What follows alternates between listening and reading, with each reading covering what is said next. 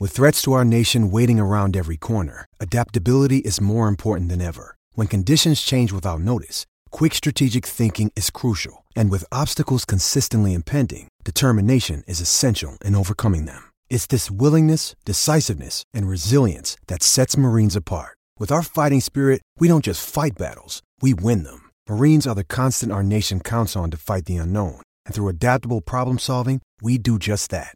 Learn more at marines.com. Yo, what up? Welcome to another episode of the Oakland Warriors podcast. I'm Patrick, flying solo. The Warriors are 1 and 0 in 2022. They beat the Utah Jazz in Utah 123 116 without their heart and soul, Draymond Green. And I gotta say, like, this game I was very, very curious about because the Jazz, they were the best team in the NBA during the regular season last year.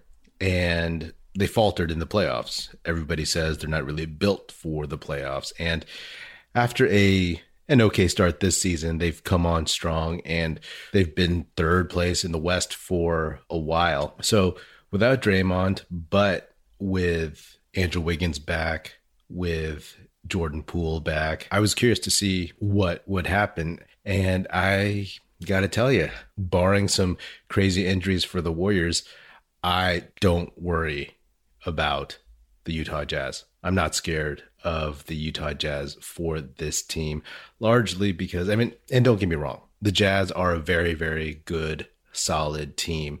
They play very efficient team basketball. They have a lot of good players and everything, but yeah, they just don't seem like a team that's going to beat not just the Warriors, but the Suns or the Bucks or the Nets or anyone like that.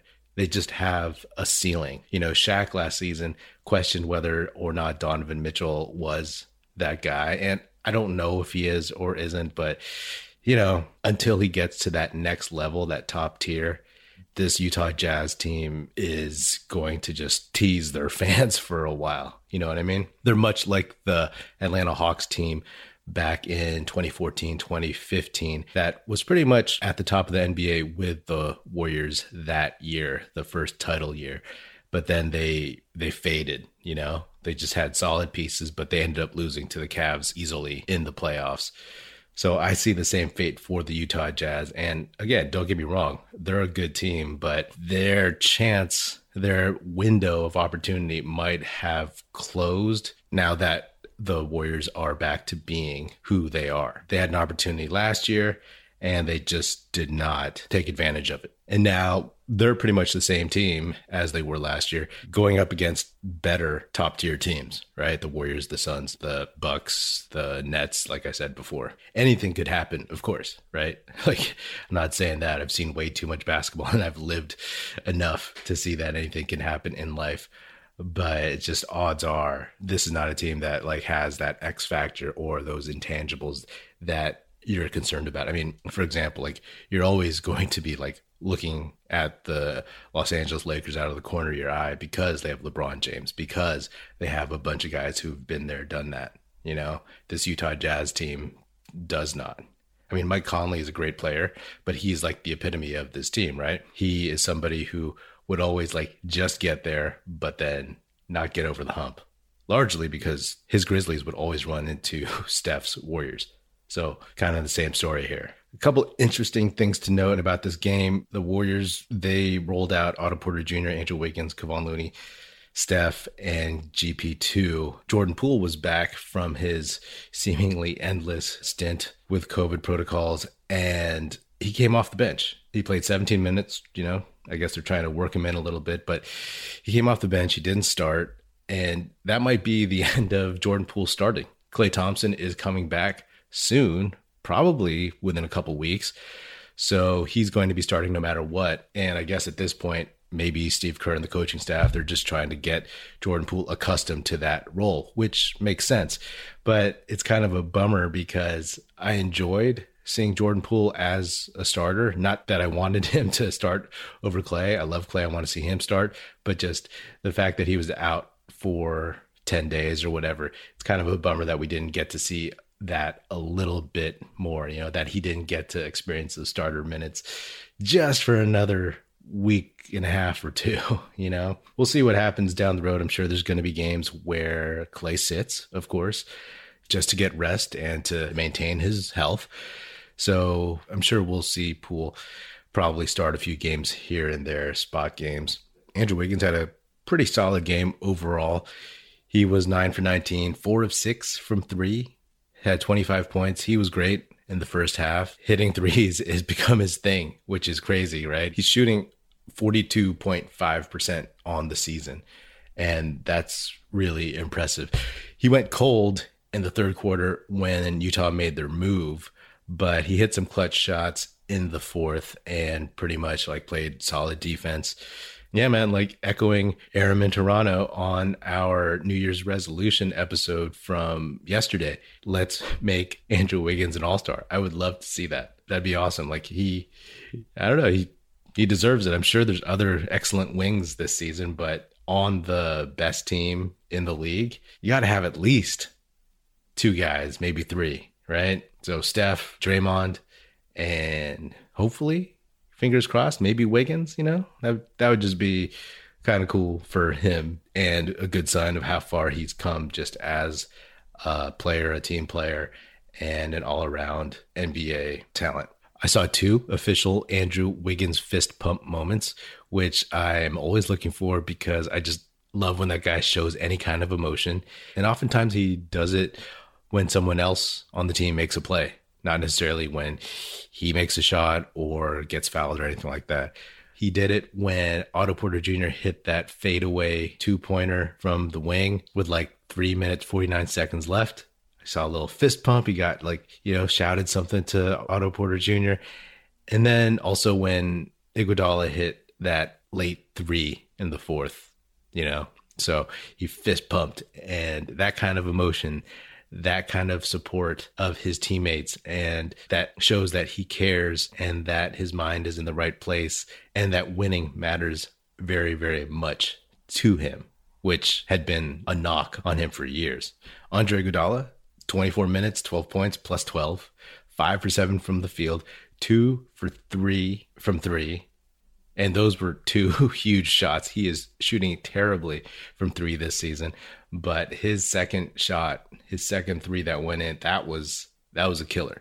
You know, that was like what the final minute of the game, and it put the Warriors up a good chunk and pretty much sealed the deal. You know, Utah had a couple baskets and fouled Steph a couple times, but it was pretty much over at that point. He had eight assists and seven boards. I love watching Andre Iguodala play, and I'm honestly gonna miss him a lot when he's retired and not on the court anymore. He has such a flair for the game when he plays, when he's so smart on the court. He's just really fun to watch. When he's out there playing like this, he doesn't look like he's about to turn 38 years old. So, as much as you want to enjoy Steph Draymond and Klay when he's back. You want to enjoy them in their primes. Remember when you watch these games to enjoy Andre Iguodala because he won't be around much longer. Hopefully, I would love to see him back one more season, but who knows? There's a long way to go.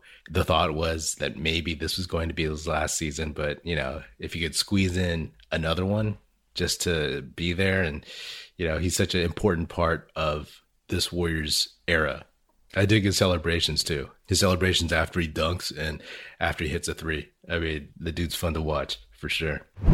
Hockey fans, DraftKings Sportsbook, an official sports betting partner of the NHL, has a no brainer offer that'll make you a winner once any shot gets past goalie.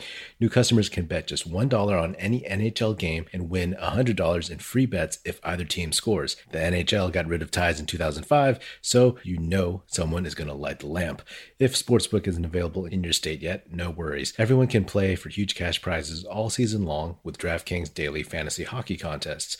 DraftKings is giving all new customers a free shot at millions of dollars in total prizes with their first deposit. Download the DraftKings Sportsbook app now, use promo code TBPN, throw down $1 on any NHL game, and win 100 in free bets if either team scores a goal.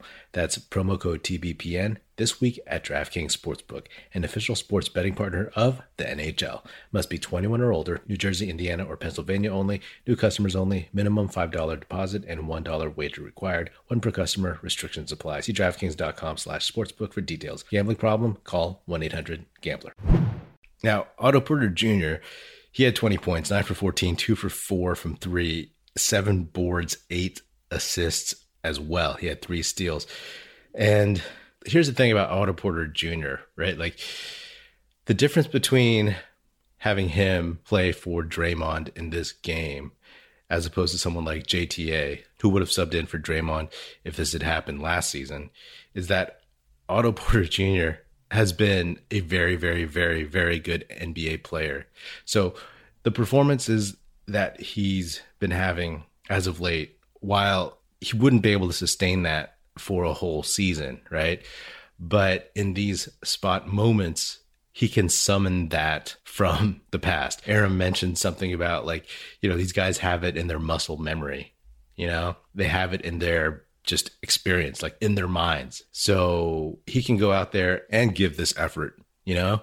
Whereas, like, as much as I love JTA, he wouldn't be able to do what Otto Porter Jr. did. So, again, just highlighting how important it is that the Warriors have a bunch of legitimate NBA role players on this team as opposed to last season where they had a lot of developmental guys, a lot of journeymen, a lot of dudes who were really, really young. So like Otto Porter Jr., like Bjelica, Iguodala, their performances continue to highlight how valuable they really, really are to this team. Again, not just on a night to night basis in terms of what they can just contribute on the fringes, but being able to step up and pull a game like this out of thin air. But yeah, overall, this was a great win. Utah, even though I don't think they have a very high ceiling, they're a very, very experienced, solid, solid team, and they know how to come at you. They're professionals, they're pros, they're veterans. So in that third quarter, even though the Warriors had a lot of miscues on their own, the Jazz forced some of that. They played better defense.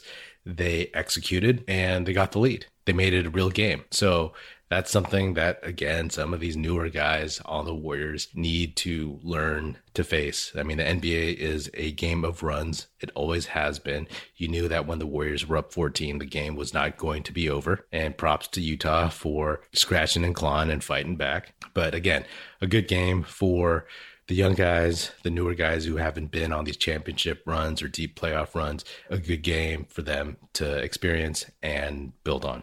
And I just got to say too, like Gary Payton II, I've talked about him a lot this season and he just continues to impress me because more often than not, that dude just makes the right play. He executes. He might not have to make a ton of decisions on the court per se, but when he gets the ball, he knows what to do with it right? Like he has great touch around the basket. He can dunk it. He can pass out of it. He can move the ball in the Warriors offense. So I'm impressed. I'm impressed every single time. That dude has quickly, quickly looked like he's belonged more and more every game. I mean, he proved he belonged early on this season, but that's real. You know, that's not an outlier. So props to him. And it was great to see the Warriors defense, right? Like we were wondering how the Warriors would look without Draymond you know, against a very good team and who would step up. And, you know, the Warriors culture, I mean, what Draymond has given that team in terms of defense and how they play and how he's brought up and influenced the other guys, that's there. You know, I mean, you definitely need him back as soon as possible, but that is part of the Warriors culture. And it was great to see them play with that fire. They let the rope slip, they let it go, but they pulled it back and they won. You know, it, it helps that this was the first game since that really, really like bad Denver game where they got down by 24 you know, and they had an extra day because the second Nuggets game in Denver was canceled, so they were fresher. But good job making up for the lack of energy against the Nuggets previously and bringing this one home. And it was fun to see a lot of Warriors fans in Utah. I mean, that's that's kind of cool. Like there were a lot of MVP chants for Steph, and then I guess the Jazz fans were kind of drowning those out. Then all of a sudden, started hearing boos. I think Steph missed a free throw, but you know, whatever. Also, I was watching the Utah Jazz feed, and I was listening to their announcers. And yes, all announcers home announcers are biased, but I got to say that the Jazz announcers were not that bad. I actually found them relatively reasonable. You know, they're very pro Jazz, but their broadcast showed a lot of Warriors highlights, which you don't see like from opposing teams very often. And they very much sung the praises of a lot of the Golden State players. Obviously, Steph, but also Andre Iguodala and Otto Porter Jr. and Andrew Wiggins. And I appreciate that, you know, because I came away with the impression that they just enjoy good basketball. And so when this Warriors team rolls through town, that's what you get to see. Not too much homerism. Yes, there's some, but like not as much as I've seen with other teams and maybe even the Warriors' own broadcasters. So the Warriors are now 28 and 7. They play Miami at home on Monday. Then they travel to Dallas, New Orleans, get Cleveland at home. You know, wondering where Klay is going to come back. I'm guessing maybe the Cleveland game on the 9th. But if it's not then, then it will most likely be the Detroit game on January 18th. So we'll see. We'll see. And, you know, whenever he comes back is all good. We all want to see him healthy and we don't want to rush him. So whatever it takes, take your time we're all enjoying watching this Warriors team grow and come into its own as a new squad. Anyway, that's another episode of the Oakland Warriors podcast. Be sure to subscribe wherever you get your podcast. Feel free to hit me up on Twitter at Patrick Epino, E-P-I-N-O, or at Oakland Warriors. Check us out at oaklandwarriors.com and be sure to tell your fellow Warrior fan friend to tune in and listen. The Oakland Warriors podcast is produced by National Film Society and is a part of the Basketball Podcast Network. And if you're so inclined, please do leave us a five-star review on Apple Podcasts and or Spotify and say nice stuff about us in a review wherever you can. That's it. Music in this episode provided by Paper Son. Special thanks to Paul Amardo for production support. See you next time.